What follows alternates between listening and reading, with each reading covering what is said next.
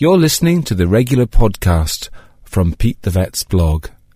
This was first broadcast on East Coast FM. The vet is here. Good stuff. I'm glad I'm not ill. Right. no, it's just my father used to say that. You know that? What's that now? Well, well he, he used to say, you know, when I'm sick, I'm going to the vet. And I say, why would you be going to the vet and not the doctor? Because the vet has to find out if the horse is there, what's wrong with the, the horse without the horse sort of telling anything. So the the vet is far better at discovering what the illness is. Well, I, I think I think language language backs you up on that, Declan. Think about the word. If you vet something, you check it really thoroughly and carefully. Whereas if you doctor something, you kind of tinkering with it in a slightly dodgy way, aren't you? yeah, well, the, the, doctor is relying on you to talk about the symptoms. But anyway, that's another matter. Uh, Pete Wedderburn is here from uh. Bray Vet, Old Connaught in Bray, and he's got a website which is called petethevet.com. You'll see him on TV3, and he writes for the local papers as well. Now, there's a question in here. Hi, I have a German Shepherd with a swollen lobed ear um, mm. Offer food suggestions, please. Ears. Well, ears. Ears Ears are a really big subject in the animal world. Um, especially dogs are prone to itchy ears, and um, the the term that's often used is canker. And canker is one of those old-fashioned terms, a bit like eczema of skin, canker of ears. It just kind of means red, sore, swollen ears. Um, now, the most common thing that pets get with their ears is what's called otitis externa, which is kind of like a, a Latin word which just means inflammation of the ears, which just means like sore ears. So, why do dogs get sore ears? And cats. Um, in young animals, ear mites are really, really common. They're like little ants or fleas that crawl around inside the ears, causing really? yeah, causing them to be really, really itchy. So they're very common in puppies and kittens, um, but they're very, very rare in adult animals.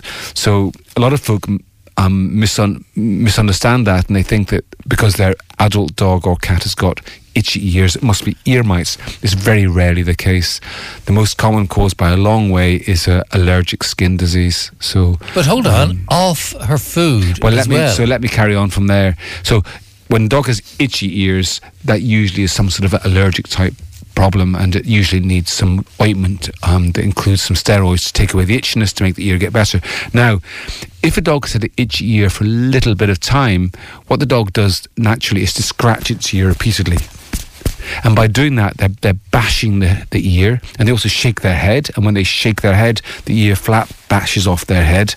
And when they do that, what happens very commonly is a little blood, blood vessel in the ear bursts. And when that happens, the ear swells up. And this person says their dog's got a swollen earlobe. Now, dogs don't have earlobes like we've got earlobes because obviously they have a completely different shape of ear. There's no there's nowhere where the ear could have a dangly down bit like an earlobe. But what I suspect they probably mean is the ear flap, which is called the pinna which is in the German Shepherd, it's the sort of um, like an upside down triangular bit at that you know that, is the ear. Um, maybe I think that's called the lobe. Well, it's not called the lobe. Yeah, well, hold on a second. We're talking about somebody who owns a dog, not a vet. Okay. Yeah, okay. We don't get the so, terminology right, but we, okay. we, know what we're talking about, Pete. so now, come on. I'm pretty sure what they mean is that their dog's um, ear has just swelled up, and it, it actually swells up like a balloon, as if somebody's taken a pump to it and gone, whoosh, whoosh, yeah. Whoosh, and now this ear is swollen. So instead of being like a flat piece of cartilage, it's like a purse stuffed with um, cotton wool. It's a big swollen thing. Um, and that is called an aural hematoma. And it's uncomfortable and it's painful. And it does tend to make dogs go off their food because they just aren't happy animals. Now, um, the thing about it is, is that it's quite a tricky problem to solve, and it's one of those ones where there's there's no choice. You have to get that animal to the vet, and um, depending on the severity of the swelling in the ear, the vet's got different ways of dealing with it. So let's say with a minor case, you can sometimes just drain off the, the fluid inside the ear with a syringe and needle and put the dog on some steroid tablets. And sometimes the ear, the, the fluid stays away, the ear stays flat, the dog gets better everybody's happy. On other occasions, the ear is so filled with fluid that you, you have to give the dog an anaesthetic and you have to cut it open to drain out the fluid. Oh, God, And the it's really dog. It's very complicated. So potentially, it's a very complicated thing. And the thing about it is that it does tend to come back as well. So even when you cure these dogs, sometimes they come back again.